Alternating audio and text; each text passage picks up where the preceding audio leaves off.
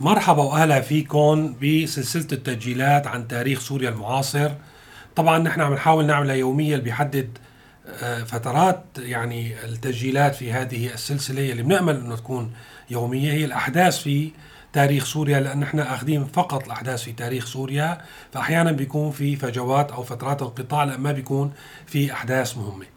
بخمسة شباط عام 1929 تم إجهاض المحاولة الثانية لإقرار دستور لسوريا. طبعا يعني سوريا مثل ما قلنا الدولة السورية آه، هي أسست عام 1920 عم نقول المحاولة الثانية لأن المحاولة الأولى كانت في عهد الملك فيصل بعد ما آه، تم تشكيل آه، ما يعرف باسم المؤتمر السوري. الأول هو بمثابة أول برلمان سوري في سوريا بالعام 1919 بنتيجة أعمال المؤتمر. تم إقرار دستور الأول لسوريا يلي بموجبه تم تعيين آه، تنصيب بالاحرى فيصل ملك على سوريا وسميت المملكة السورية العربية وتم إبطال هذا الدستور بعد ما يعني هو 8 آذار تم آه، آه، إعلان الدستور أو 7 آذار 8 آذار تم تنصيب فيصل ودخلوا الفرنسيين بتموز بعد معركة ميسلون الشهيرة. تم إلغاء العمل بهذا الدستور. الأول. هلا الدستور الثاني اجى بعد ما يعرف باسم الثورة السورية الكبرى يلي امتدت بين عام 1925 وعام 1927 تم آه، انتخاب آه، ما يعرف باسم الجمعية التأسيسية وكان من مهمتها الأساسية وضع دستور للبلاد. وبالفعل آه، هذا الحكي بال 28 نيسان عام 1928 بعد 15 جلسة من اجتماعات اللجنة تم وضع مسودة لدستور لسوريا ولكن المفوض الفرنسي في آه، سوريا مثل ما حكينا أن سوريا كانت تحت الانتداب. رفض آه، المشروع وطلب بإزالة ست مواد من الدستور. الموضوع فيكم طبعا أنا رح كامل الدستور آه، انشره على قناتنا على التليجرام كملف PDF وحط الرابط في صندوق الوصف. فيكم تطلعوا على كل بنود الدستور الثاني وهو كان يعني حدث مهم في تاريخ سوريا فرفضوا بونسو لمشروع الدستور وأوقف أو أنهى أعمال الجمعية التأسيسية في 5 شباط عام 1929 هلا اللي صار بعدين رجعوا أقروا الدستور عام 1930 آه تقريبا يلي هو نفس دستور عام 1929 ولكن أضافوا عليه مادة الفرنسيين لأن عندهم آه كان مشكلة بين التضارب بين أحكام الدستور والانتداب ووجود السلطة الفرنسية كسلطة عليا في سوريا فاضافوا هي المادة اللي بتقول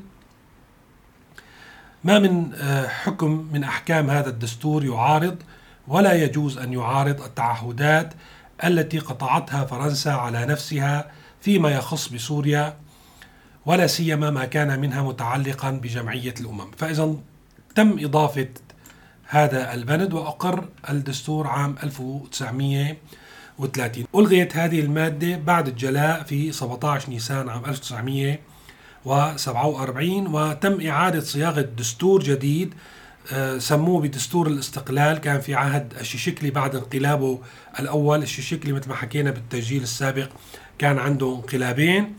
آه، عام 1950 آه، يسمى إذا دستور 1950 يسمى دستور. الاستقلال وظل ساري المفعول مع فترة تعطيل بين عام 1952 و 54 بسبب الانقلاب الثاني للشيشكلي ظل ساري المفعول حتى العام 1958 تعطل الدستور بسبب الوحدة مع مصر وفي عهد جمال عبد الناصر. هلا بعهد جمال عبد الناصر أقر دستور جمال عبد الناصر ألغى يعني هذا آه، حدث مهم لازم نفهمه تماما لأن دائما في خلاف على دور جمال عبد الناصر في موضوع الديمقراطية والحياة السياسية في سوريا. عمليا دستور جمال عبد الناصر يلي هو تقريبا كان يعني آه، من روحه أخذت كل الدساتير حتى اليوم. آه، ألغى الحالة البرلمانية في سوريا وأقر النظام الرئاسي يلي بيعطي للرئيس سلطات آه، واسعة. بعد الانفصال 61 63 عمليا كان اللي بيحكم هن قوانين الطوارئ والأحكام العرفية. في دستور أقر للبعث بالعام 1969 وظل يعني معمول به حتى نظريا معمول به حتى العام 1973 يلي آه، هذا العام 1973 أقر الدستور يلي فيه البند الشهير حول أنه آه، حزب البعث هو الحزب القائد للدولة والمجتمع. عموما يمكن القول في يعني ما يخص الدولة السورية وبعد 100 عام من تأسيسها بأن معظم يعني فترات الحكم ما كانت مثل ما شفنا ربع قرن تحت الانتداب الفرنسي وباقي الفترة معظمها كنا تحت يعني حكم قوانين الطوارئ والأحكام العرفية. ممكن نأكد أنه بعد مئة عام من تشكيل الدولة السورية نحن السوريين ما زلنا دولة بلا دستور. شكرا لمتابعتكم بتمنى تكونوا لقيتوا كل الفائدة والمتعة بما قدمت من معلومات. إلى اللقاء بتسجيل قريب.